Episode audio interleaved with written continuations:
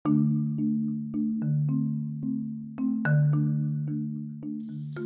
everyone, welcome sa Thinking Mind Podcast, Sensibly Believing since 33 AD.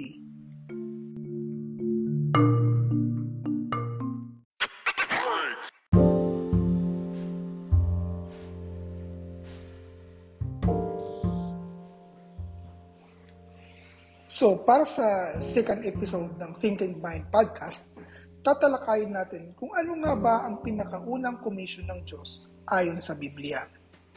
So ano nga ba ang pinakaunang commission or instruction ng Diyos ayon sa Biblia?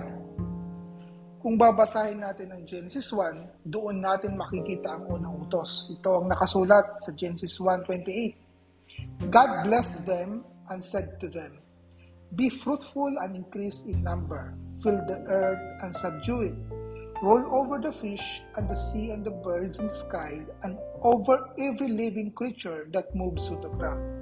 So sinasabi sa unang commissions, be fruitful and increase in number. Sa, ma- sa mga nakikinig, ano ang turo sa inyo patungkol sa verse na ito?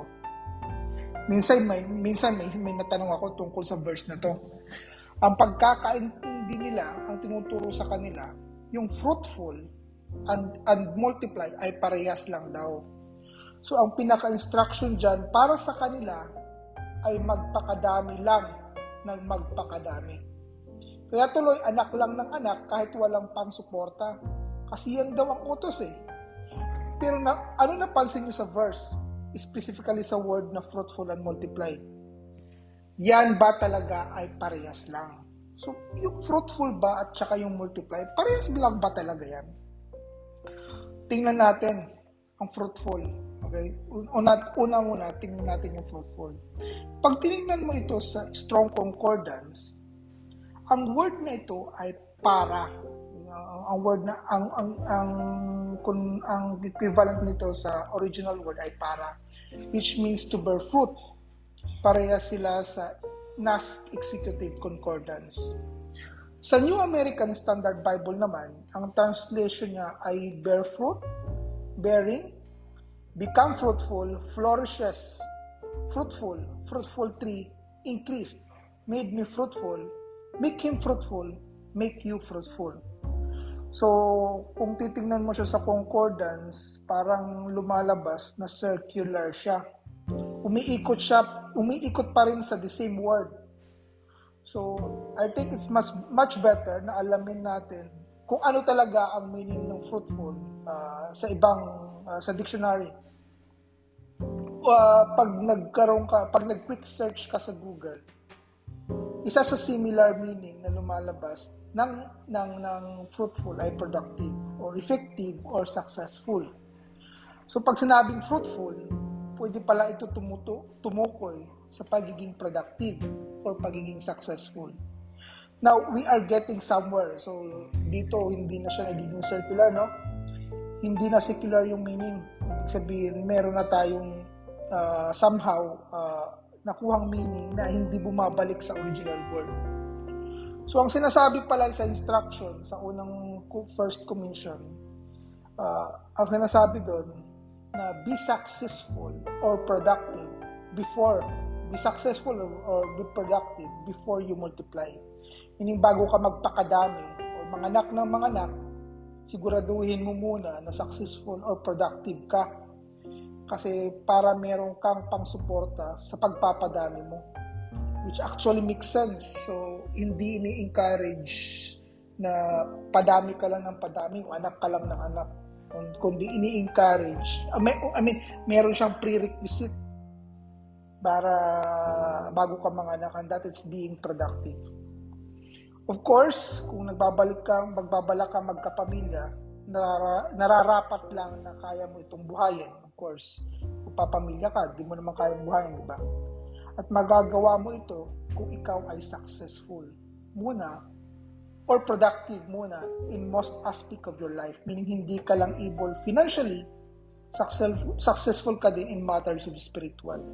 Yan ang pinakaunang utos ng Diyos. Yan yung pinakaunang commission ng Diyos sa atin. So, tandaan niya na yan yung uh, first commission. Now, let's be honest, tinuturo nga ba ito sa mga churches natin? Sa mga denominational churches? Or ang or ang napapansin ang, ang, ang, ang napapansin lang nila o naituturo lang nila yung multiplication. You see, ang Diyos ay illogical, unsensible. Hindi siya magbibigay ng utos ng basta-basta lang. Magpapakadami ka, ngunit di mo naman kayang buhayan. Ang dahilan mo ay ito ay ang utos ng Diyos. No, my friend. May prerequisite bago ka magpakadami. At yan ay dapat productive at successful ka muna. Eh, may meron gang verse na nagsasabi na sabi nga sabi ng verse 1 Timothy 5 anyone who does not provide for their relatives and especially for their own household has denied the faith and is worse than unbeliever. Imagine that. You are worse than unbeliever kung hindi ka mo hindi mo kaya mag-provide uh, uh, for your own family. Pa, anak ka ng anak, hindi mo naman kaya buhayin, di ba? So hindi yan ini-encourage. Yan yung pinaka first instruction ng Diyos. Be productive before you multiply. Ayun. Paano kung wala kang belief na ganito? Paano kung naturuan ka uh, ng mali? Uh, hindi mo to alam. Iba yung pagkakaturo sa iyo about dun sa fruitful and multiply. Iba yung paniniwala mo. Most likely, yung yung yung decision making mo will also be different.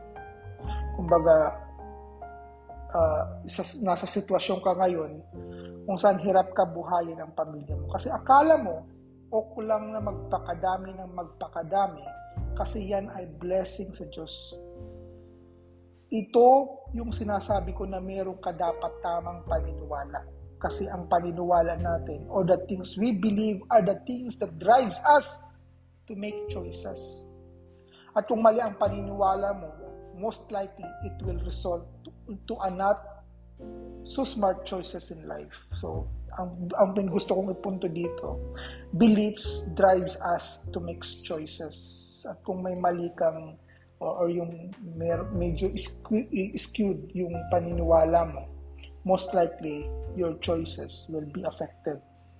So tandaan, with the right, sensible, rational belief, what likely what likely will follow are smart choices. So yan yung ini-encourage ng podcast na to. Na-encourage ng podcast na to to have the right belief, to have that right mindset so that your choices will be more wise, will be more smart. So, dyan nagtatapos ang second episode. Maiksi lang. Uh, I hope uh, pa, pa, pasubaybayan itong podcast na to uh, nanalangin ako sa Ama sa Langit nawa na naway napulutan nyo nakaralang episode na to. Follow, follow nyo po itong podcast kung nagustuhan nyo yung content na ito. Uh, subaybayan nyo po. Salamat!